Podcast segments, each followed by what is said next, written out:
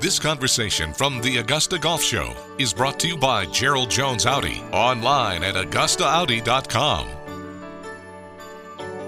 Well, our buddy Scott McCarron is currently leading the race for the Charles Schwab Cup as the playoffs get underway.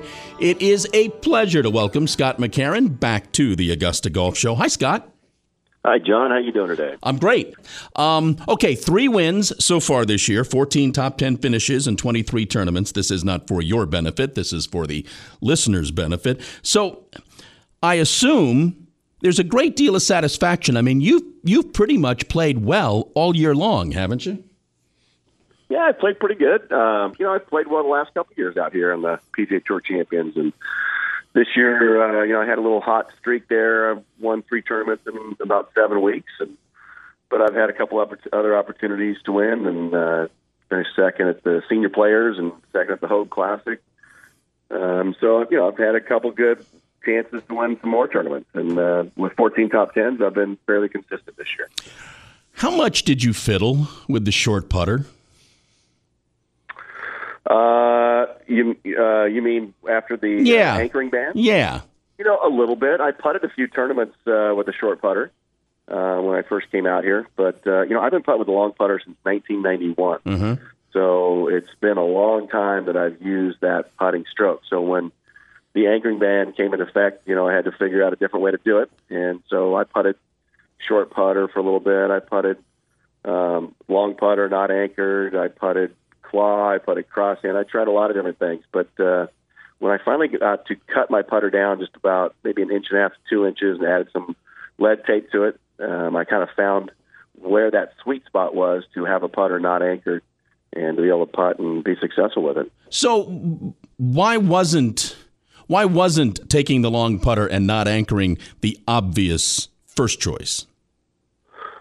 Well, for one, you know, when they made that rule, they really were trying to get rid of the belly putter. Right. That was more than anything. They knew, and I and I was in with Mike Davis and the guys when they were going through the anchoring because I was working for Fox Sports at the time, doing all the USGA tournaments, and so we were, you know, talking quite a bit about the uh, anchoring ban, and they knew. And as I showed them how you could putt with a long putter not anchored, they knew that people were going to do that and they weren't concerned with that. They were more concerned about the belly putter than anything else. Oh, okay. All right. Uh, for the for the for the folks who are listening, it, what the difference the, the the casual golfer, the difference between the belly putter and a long putter would be? Well, the belly putter, you stick the end of the club right in your belly, and it stays right there as a pivot point, and uh, and you stroke it. Um, with the long putter, you've got the putter up a lot higher, and when it was anchored, it was anchored somewhere, you know, in your chest just above your heart, right around there. And it's very easy just to go ahead and putt with it, take it off just an inch, and putt with it uh, and, and be successful. But the, a lot of things I tell people with a putting with a long putter not anchored, anyone can do it. It's very easy to do. It's mm-hmm. just not easy to do well. Um, because it was easier for myself and for guys like Bernhard Langer, we've been doing that stroke for a long time.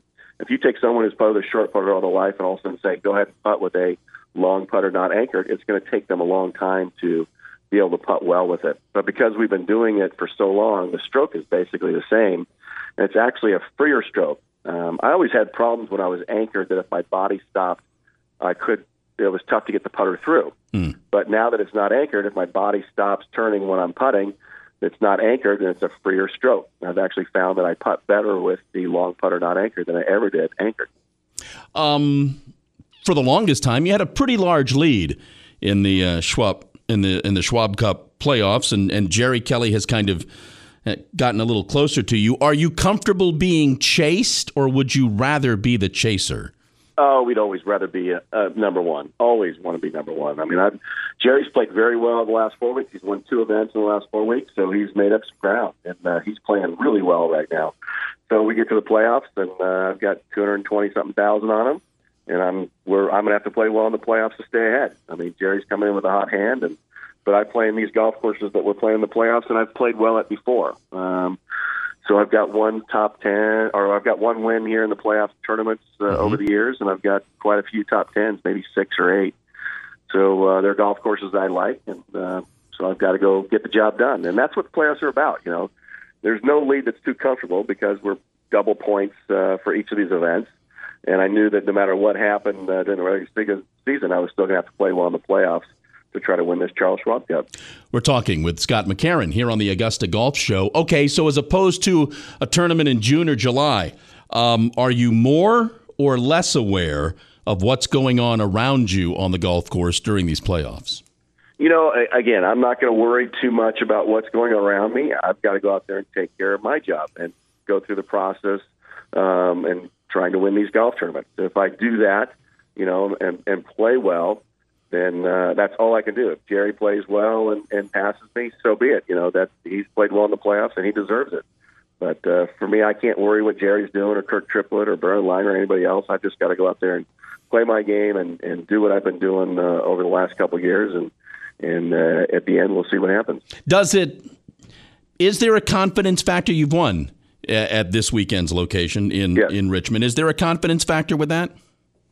Well, I think so. It's a golf course that uh, I play well at uh, with a win, a top ten, and um, it's a golf course I like. So uh, anytime you've won at a golf course, you certainly bring some confidence coming into that tournament.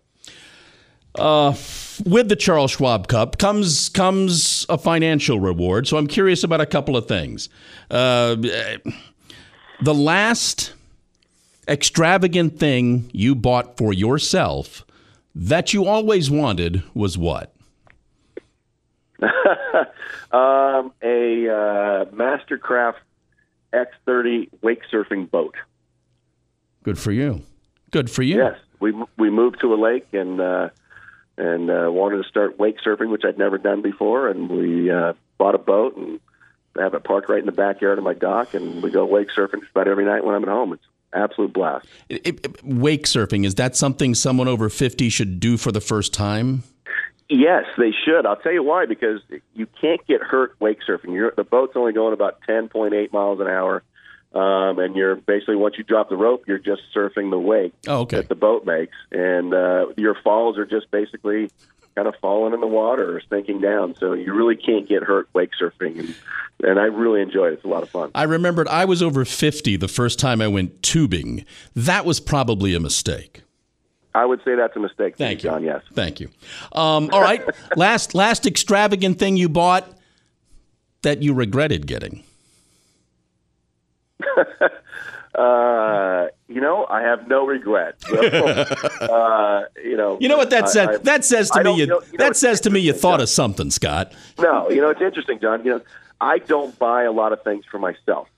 Um, I have no problem buying things for my wife um, mm. or my kids. Sure or other people, but uh, I've always been a guy that I really don't buy very much, very many things for myself. Um, you know, I got a mountain bike, I got a boat now, um, I have a car that I get to drive. Um, you know, I'm pretty happy. I'm, I'm a pretty simple guy. I like to fly fish, um, do a little duck hunting, that type of stuff. But uh, you know, I don't buy a lot of stuff for myself. Fly fishing looks fascinating to me, and, I, and I'm not a huge fishing fan. How did how did you get started fly fishing? You know, I got started years ago uh, during uh, when I was playing professional golf, trying to figure out some things to do and some other hobbies. Mark O'Meara is a huge fly fisherman, and uh, he kind of got me into fly fishing years ago. We've been to Alaska together, fly fishing. Uh, we've done the Green River in Utah, Wyoming, and we've gone over to Ireland.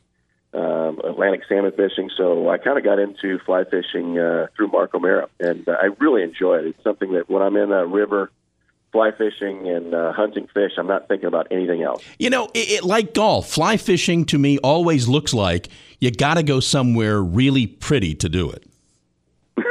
well, you know, anytime you're in a river, uh, usually it's it's pretty. So uh, you know you're you're not in the middle of a desert anywhere where there's no scenery. There's always some uh, some trees and the river, and I mean it's just uh, usually some beautiful places. So uh, it's something my wife and I really enjoy to do together. I don't know if you saw this. Uh, Mark Maddux, the pitching coach for the St. Louis Cardinals, earlier this week uh, was playing golf Monday before the playoff game and had two holes in one during his round. Do you know anybody else that's done that? Yeah, me. My first two uh, hole ones uh, were in a professional golf tournament in Alameda, California, and I had my first hole in one on the fourth hole, my second hole on the eleventh hole. Those were my first two hole in ones that uh, that I'd ever had, and uh, you know, it was amazing to go twenty nine years or twenty eight years of playing golf and uh, never had a hole in one, never seen one to go in, never had, been in a group and anybody's had one. Then all of a sudden have your first two in the same round was pretty amazing. Do you remember the feeling of the second one?